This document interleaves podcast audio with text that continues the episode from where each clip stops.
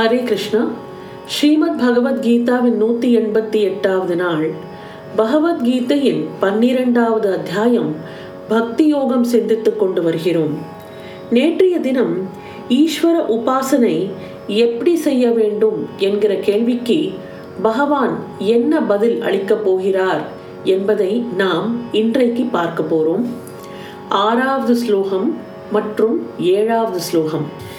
ஏது சர்வாணி கர்மாணி மயி சந்நிய மத்பராஹ அனன்யேனைவ யோகேன மாம் த்யாயந்த உபாசதே தேஷாமஹம் சமுத்தர்த்தா மிருத்யு சம்சார சாகராத் பவாமி நச்சிராத் பார்த்த மய்யாவேஷித சேதசாம்.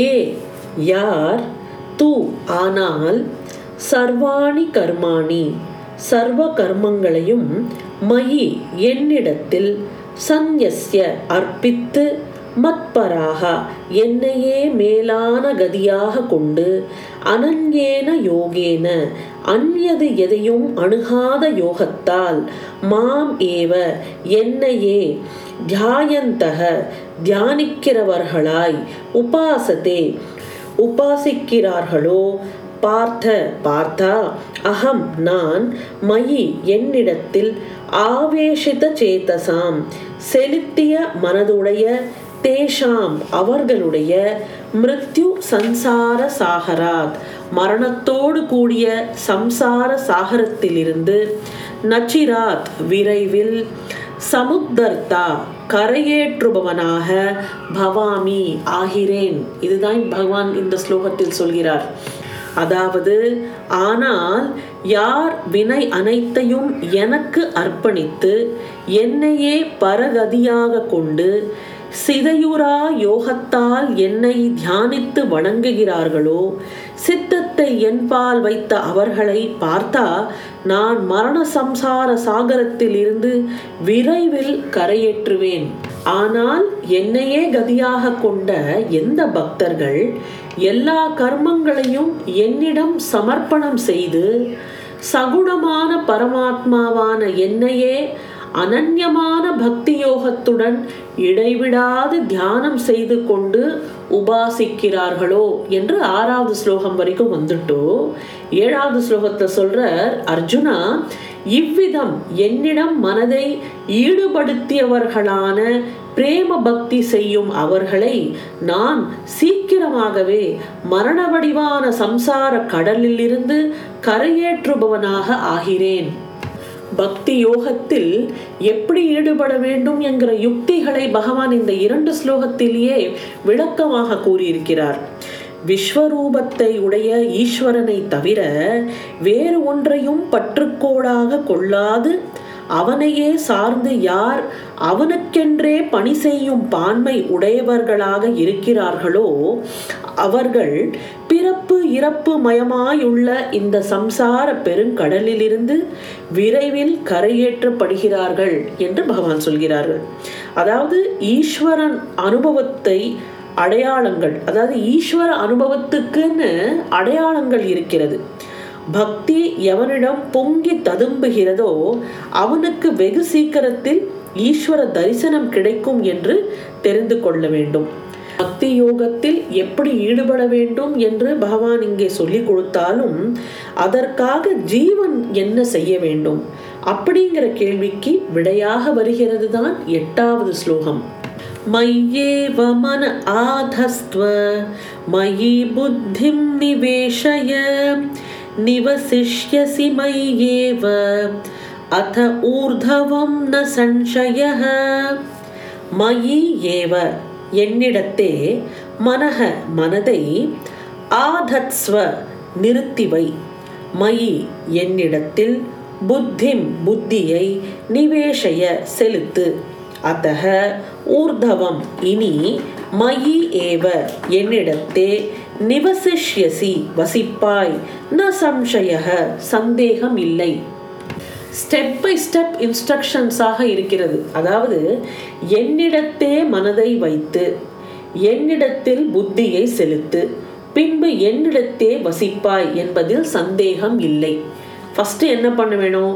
என்னிடத்தில் மனதை வை, பகவானிடத்தில் மனதை வை என்று சொல்கிறார். அடுத்தது என்னிடத்தில் புத்தியை செலுத்து, என்னை பத்தியே நினைச்சிட்டு இருக்கிற ஒரு புத்தியை உண்டாக்கிக்கோ, பின்பு என்னிடத்தே வசிப்பாய் என்பதில் சந்தேகம் இல்லை.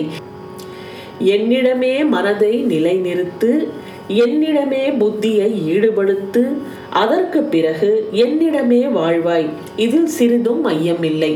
ரொம்ப சிம்பிளா மூணே மூணு விஷயங்கள். அது ரெண்டு விஷயத்தை நாம் செய்தோமானால் மூன்றாவது விஷயம் தானே நடைபெறும் அங்கிற மாதிரி ஸ்டெப் பை ஸ்டெப் இன்ஸ்ட்ரக்ஷன்ஸ்.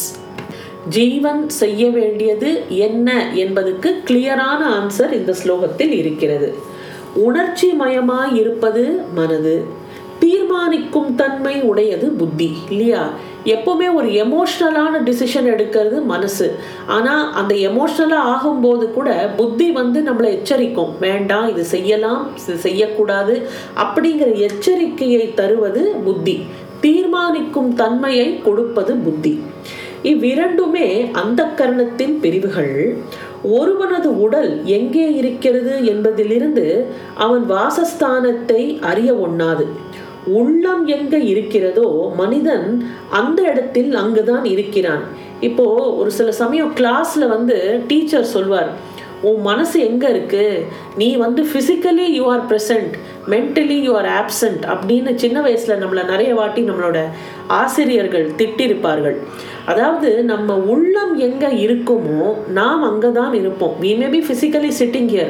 உள்ளம் எங்கேயோ அமெரிக்காவில் இருந்தானால் நம்ம வந்து அமெரிக்காவில் இருப்பதற்கு சமம்தான். உள்ளம் எங்க இருக்குமோ மனிதன் அங்கனமே இங்கிருக்கிறான். இந்த பூவுலகத்திலேயே சிலர் நரகவாசம் செய்கின்றார், வேறு சிலர் விண்ணுலகு நன்னியவர் போல இன்பமாய் இழைக்கிறார். இங்கு இருந்தபடியே சித்தத்தை சிவத்தின் பால் வைத்து அவனது சந்நிதி சேருவார் உலர்.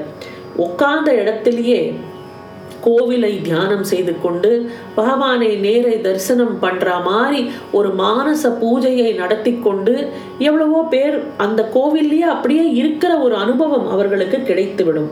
மனசால் எது எல்லாத்தையும் உணர முடியும்ங்கிறதுக்காக இங்க சொல்லப்படுகிறது. அகம் எப்படியோ புறம் அப்படி. உள்ளத்தை இறைவனிடம் வைத்தது முதற்கொண்டு ஒருவன் இறைவனிடத்தில் வசிக்கிறான் என்பதற்கு அவனது மனநிலையே சான்றாகும். ஆதலால் அதை பற்றி ஐயமில்லை என்கிறார் பகவான். உலகத்தில் மனிதன் பிறக்கும் போது வித்யா குணம், அவித்யா குணம் என்ற இரண்டு குணங்களுடன் தான் பிறக்கிறான். வித்யா குணம் முக்தியை அடைய செய்யும், அவித்யா குணமோ மனிதனை உலகப்பற்றுக்குள்ளாக்கும். பிறக்கும் போது இந்த இரண்டு குணங்களும் தராசின் தட்டுகளை போல சமமாக தான் இருக்கும். சீக்கிரத்தில் உலக இன்பங்கள் ஒரு தட்டிலும் ஆத்ம விஷயங்கள் மற்றொரு தட்டிலும் ஏற்படுகின்றன. மனம் உலக சுகங்களை விரும்புமானால் அவை வைக்கப்பட்டிருக்கும் தட்டு கனத்து கீழே செல்லும். அவ்வாறின்றி ஆத்ம விஷயத்தை மனம் பற்றுமானால் அந்த ஆத்ம விஷயங்கள் அடங்கிய தட்டு ஈஸ்வரை நோக்கி தாழும். ஆக மனசுக்கு எது பிடிச்சிருக்கோ அதில் தான் மனசு என்பது லயிக்கும். அப்போ ஈஸ்வரன் பற்றி இருக்கிற விஷயங்களில் மனம் லயித்து விட்டால் ஈஸ்வரனை போய் அடையும். அதே இது உலகப்பற்றுகளில் மனம் லயித்து விட்டால் உலகப்பற்றுகளை அடையும். சரி, மனதை இறைவனிடத்தில் செலுத்தினால் இறைவனை அடையலாம், இது வந்து புரியுது. ஆனா எல்லாராலையும் தன்னோட மனதை இறைவனிடத்தில் செலுத்த முடியாதே. அப்போ செலுத்த முடியாதவர்கள் என்ன செய்வது அப்படிங்கிற கேள்விக்கு விடையாக வருகிறது தான் ஒன்பதாவது ஸ்லோகம். இந்த ஒன்பதாவது ஸ்லோகம் யாருக்கு என்றால், உள்ளத்தை உறுதியாக இறைவன் பால் வைக்க இயலாதவர்கள் என்ன செய்வதுங்கிறதுக்கான விடை. அத சித்தம் சமாதாதும் ந சக்னோஷி மயி ஸ்திரம் அப்யாசயோகேன ததோ மா இச்சாப்தும் தனஞ்சய. அர்ஜுனனோட இன்னொரு பெயர் தனஞ்சயன். தனஞ்சயா, அத இனி, மயி என்னிடத்தில், சித்தம் சித்தத்தை, ஸ்திரம் உறுதியாக, சமாதாத்தும் நிறுத்துதற்கு, ந சக்னோஷி இயலாவிட்டால், ததஹ அப்பொழுது அபியாச யோகேன அபியாச யோகத்தினால், அபியாசம் என்றால் பிராக்டிஸ், அபியாச யோகத்தால் மாம் என்னை, ஆப்தும் அடைய, இச்சை கொள், இச்சை என்றால் இச்சை கொள் தனஞ்சயா, இனி சித்தத்தை என்பால் உறுதியாக வைக்க இயலாவிடின் அபியாச யோகத்தால் என்னை அடைய விரும்பு. முதல்ல ஆசைப்படு, என்ன அடையணுங்கிற ஆசையை முதல்ல வளர்த்துக்கோ அப்படின்னு பகவான் சொல்றார். அப்பதான் உனக்கு என் மேல என் உன்னோட சித்தத்தை என் மேல வைக்கிறதுக்கு உன் மனசுல உறுதி இல்லைன்னா பிராக்டிஸ் பண்ணி என்னை அடைய வேணுங்கிற ஆசையை வளர்த்துக்கொள். அர்ஜுனா, ஒரு கால் மனதை என்னிடம் அசையாமல் நிறுத்தி வைப்பதற்கு முடியாவிட்டால் அப்போது பகவன் நாம கீர்த்தனம், இறைவன் திருநாமம் ஓதுதல் முதலிய பயிற்சி யோகத்தினால் என்னை அடைய விரும்பு. அதாவது இந்த பிராக்டிஸ்னு சொல்றது என்ன, உன்னால என் மனசை வந்து என்கிட்ட செலுத்த முடியலனாலும் என் நாமாவை வாயால சொல்லின்று பகவன் நாம சங்கீர்த்தனத்தில் ஈடுபட்டு என்னை அடைய விரும்பு. இப்போ ஒருவனது மனது உறுதியாக இறைவன் பால் நிலைத்து நின்று விடுமானால் அது முதிர்ந்த பக்தி ஆகிறது. அப்படியல்லாமல் உலக விஷயத்தில் அது சலித்து ஓடும் தன்மையாக அந்த மனது இருந்தது ஆனால் அப்போ பழக்கத்தால் அதை நாம் ஒழுங்குபடுத்த வேண்டும் இல்லையா? விஷயங்களிலிருந்து அதை மீட்டெடுத்து பகவானிடம் வைப்பதற்கு அபியாச யோகம் என்று பெயர். இப்போ நல்ல இயல்பு கெட்ட இயல்பு இரண்டுக்குமே அபியாசமே காரணமாயிருக்கிறது. பழக்கத்தால் ஆகாததை ஆகும்படி செய்யலாம், ஆக ஒரு ஹேபிட்டாக அதை செய்ய வேண்டும். இப்போ ஒருத்தருக்கு பகவான் மேலே மனசை செலுத்த முடியலன்னா ஒன்றும் இல்லை, ஒரு பழக்கமாக ஒரு நாளில் ஒரு பத்து பதினஞ்சு நிமிஷம் வேறு எந்த சிந்தனையுமே இல்லாமல் ஒரு பகவானோட படத்து முன்னாடி உட்காந்து ஒரு நூற்றி எட்டு நாமாவளியை ஜபிக்கிறது, இது அன்றாடம் ஒரு பழக்கமாக செய்து கொண்டே வந்தோமானால் அந்த நூற்றி எட்டு டபுள் ஆகும், ட்ரிபிள் ஆகும். அந்த மாதிரி ஒரு பதினாறு ரவுண்டு ஒருத்தருக்கு பண்ண முடியறதுனால் அதிலே அது லைத்து லைத்து போய் பகவான் மேல் மனது தானே சென்றுவிடும். இது ஆனால் இது பண்ணுறதுக்கு ஒரு பயிற்சியாக இதை எடுத்துக்கொள்ள வேண்டும். அதை தான் இங்கே சொல்கிறார். ஒரு மனிதன் ஒரு நாயை வெகு பிரியமாக வளர்த்து வந்தான். அவன் அதனோடு கொஞ்சுவான், விளையாடுவான், அதை கைகளில் தூக்கி கொண்டு போவான், அதை முத்தமிடுவான். இந்த முட்டாள்தனத்தை கவனித்த ஓர் அறிஞர் நாயுடன் அப்படி பழகலாகாது என்றார். நாயின் சொந்தக்காரன் அதை கேட்டதும் நாயை தூர எறிந்து விட்டான். இனி அதனோடு கொஞ்சி குலாவுவதில்லை என்றும் தீர்மானித்தான். தன் எஜமானனது மாறிய மனதை இந்த நாய் என்பது அறியவில்லை. அது அடிக்கடி அவனிடம் ஓடி வந்து கொஞ்சுவதற்கும் விளையாடுவதற்கும் வந்தது. பல தடவை அந்த எஜமானன் அந்த நாயை தள்ளிவிடும் போதுதான் அதுக்கு புரிந்தது நம்மளுடைய எஜமானனோட மனதில் ஒரு மாற்றம் ஏற்பட்டிருக்கிறது என்று. ஆக உன்னிடம் அது குலாவ வந்த போதெல்லாம் அதை நன்றாக தள்ளிவை. அதாவது இந்த ஆசை என்பது இந்த நாயை போல, நம்மது வேண்டாம் என்று முடிவு செய்தாலும் அந்த ஆசை நம்மளை திரும்பி திரும்பி வந்து தொந்தரவு செய்யும். ஆக அதை தள்ளி வைக்க வேண்டும். காலக்கிரமத்தில் அதனுடைய தொந்தரவுகள் உனக்கு முற்றிலும் இல்லாமலே அகன்று ஒழியும் என்ற இந்த யுக்தியை ஸ்ரீ ராமகிருஷ்ண பரமஹம்சர் கூறுகிறார். அப்போ அடங்காத மனதை இறைவனிடம் செலுத்துவதற்கு ஒரு அபியாசத்தையும் பகவான் இங்கே சொல்லிக் கொடுக்கிறார். ஆனாலும் இந்த மனது என்பது இந்த அபியாசம் என்ற கட்டுக்கு அடங்கவில்லை என்றால் என்ன செய்வது? மனது அபியாசம் என்ற கட்டுக்கு அடங்குவது இல்லவே இல்லை, அப்பொழுது என்ன செய்வது என்ற ஒரு கேள்வி மனதில் வரலாம். அதற்கு விடையாக வருகிறது தான் பத்தாவது ஸ்லோகம். அபியாசே அபி அசமர்த்தஹ அசிமத் கர்ம பரமஹ பவ மத் அர்த்தம் அபி கர்மாணி குர்வன் சித்திம் அவாப்ஸ்யசி. அபியாசே அபி அபியாசத்திலும் அசமர்த்தஹ அசி அதாவது அசமர்த்தனாய் இருப்பாயாகில் உன்னால் முடியவில்லை. அசமர்த்தன் என்றால் செய்ய முடியாமல் இருப்பது. அபியாசம் என்பதை செய்ய முடியாமல் இருப்பவனாய் நீ இருந்தால் மத் கர்ம பரமஹ என் பொருட்டு கர்மம் செய்பவனாய் பவ இரு, மதர்த்தம் என் பொருட்டு, கர்மாணி கர்மங்களை, குர்வன் அபி செய்வதாலும், சித்திம் சித்தியை, அவாப்ஸ்யசி அடைவாய். அபியாசத்தில் உனக்கு வல்லமை இல்லை என்றாலும் என் பொருட்டு கர்மம் செய்வதை குறிக்கோளாக கொள். எனக்காக கர்மம் செய்வதாலும் நீ சித்தி அடைவாய்.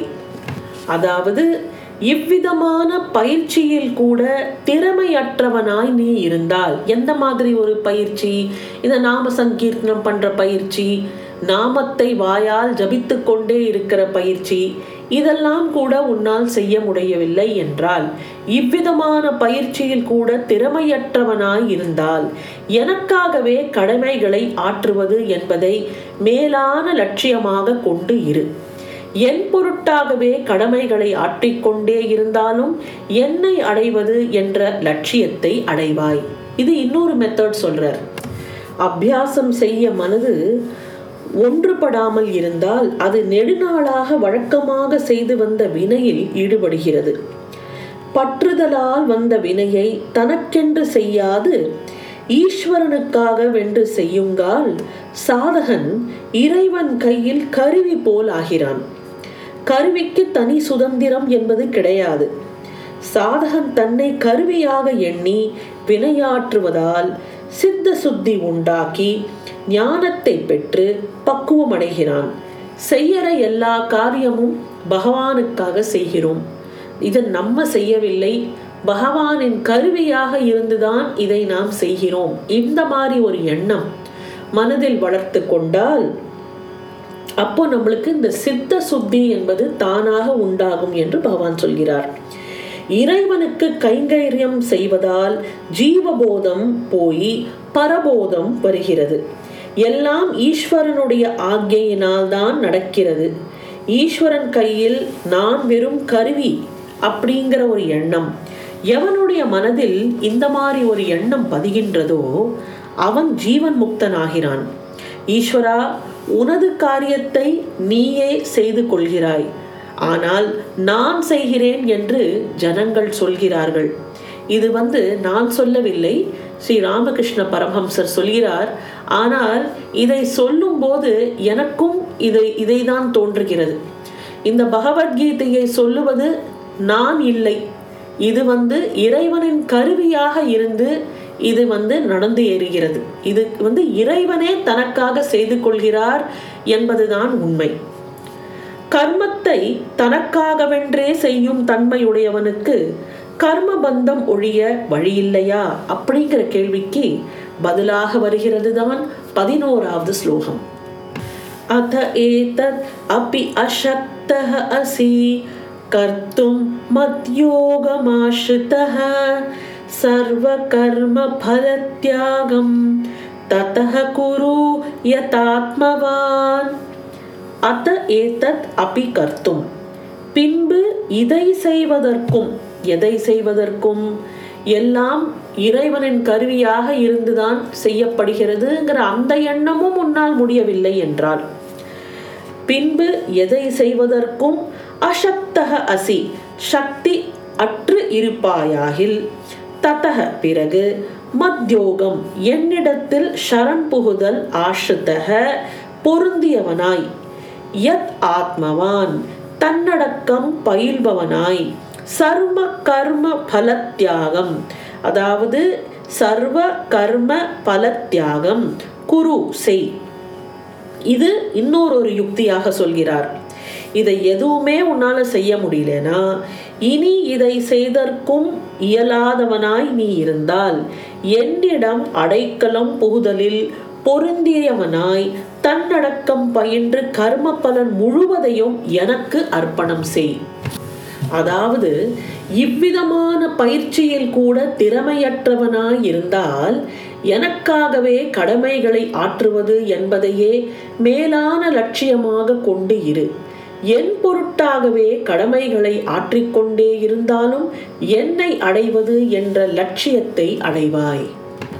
காயேன வாசா மனசேந்திரியைவா புக்தாத்மனாவாத் பிரகிருதே ஸ்வபாவாத் கரோமி யத்யத் சகலம் பரஸ்மை நாராயணாயேதி சமர்ப்பயாமி.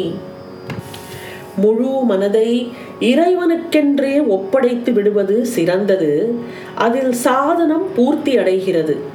அப்பெருநிலையில் நிலைத்திருக்க இயலாதவர்கள் பழக்கத்தால் மனதை இறைவன்பால் திருப்ப வேண்டும். மனம் வெளி உலக பிரவருத்தியில் நாட்டம் கொள்ளும் தன்மையாதனால் அபியாசம் செய்வது கடினமாகும். அப்பொழுது பகவானுக்கென்றே பணிவிடை செய்வது ஸ்லாக்கியம், அது சுலபம். கர்மத்தில் வைத்த பற்றுதலாலும் தன் கர்மத்துக்கு தானே கர்த்தாவென்று எண்ணுவதாலும் கர்ம பல தியாகம் என்பது உண்டாவதில்லை. பெரும் பற்று உடையவன் குறிப்பிட்ட சிறு வேளையிலாவது தன்னோட கர்மம் எல்லாம் ஈசனுடைய கர்மம் என்று தனக்கு ஞாபகமூட்டி வருவானாகில் அந்த எண்ணம் நாளடைவில் அவனை பக்குவப்படுத்தும். அதாவது ஒரு நாள்ல எப்பயான ஒரு நிமிஷம், எப்பயான கொஞ்ச நேரம் நான் செய்யும் அத்தனை கர்மத்தின் பலன் இறைவனையே போய் அடையும், இதில் எனக்கு கொஞ்சம் கூட ஒரு ஒட்டுதல் கிடையாதுங்கிற ஒரு எண்ணம் வந்தால் அந்த எண்ணம் நாளடைவில் அவனை பக்குவப்படுத்தும். உன்னால் கர்மம் செய்யாமல் இருக்க முடியாது. ஸ்வபாவம் ஒவ்வொருவனையும் கர்மம் செய்யும்படிதான் ஏவுகிறது. ஆகையால் கர்மங்கள் முறையாக செய்யப்படட்டும். கர்மம் பற்றுதலின்றி செய்யப்படுமானால் அது பகவானிடம் கொண்டு போய் சேர்க்கும். இகப்பரங்களில் உண்டாகும் பாப புண்ணியங்களில் வெறுப்பு விருப்பு கொள்ளாமல் செய்யப்படும் கர்மம் பற்றுதல் அற்றதாகும். இவ்வித மனோபாவத்துடன் செய்யப்படும் கர்மம் முடிவில் கடவுளிடம் கொண்டு போகும் மார்க்கமாக அமைகிறது என்கிறார் ஸ்ரீ ராமகிருஷ்ண பரமஹம்சர். நாம் பக்குவம் அடைந்து விட்டோம், பக்தியில் ஓரளவு நாம் புரோகிரஸ் செய்திருக்கிறோம் என்கிற அறிகுறி என்பது என்ன அப்படிங்கிற கேள்விக்கு விளக்கமாக வருகிறது தான் பன்னிரெண்டாவது ஸ்லோகம். இதை நாம் நாளைக்கு பார்ப்போம். பகவத்கீதையின் நூற்றி எண்பத்தி ஒன்பதாவது நாள் ஆன நாளை உங்களை சந்திக்கின்றேன். நன்றி, வணக்கம்.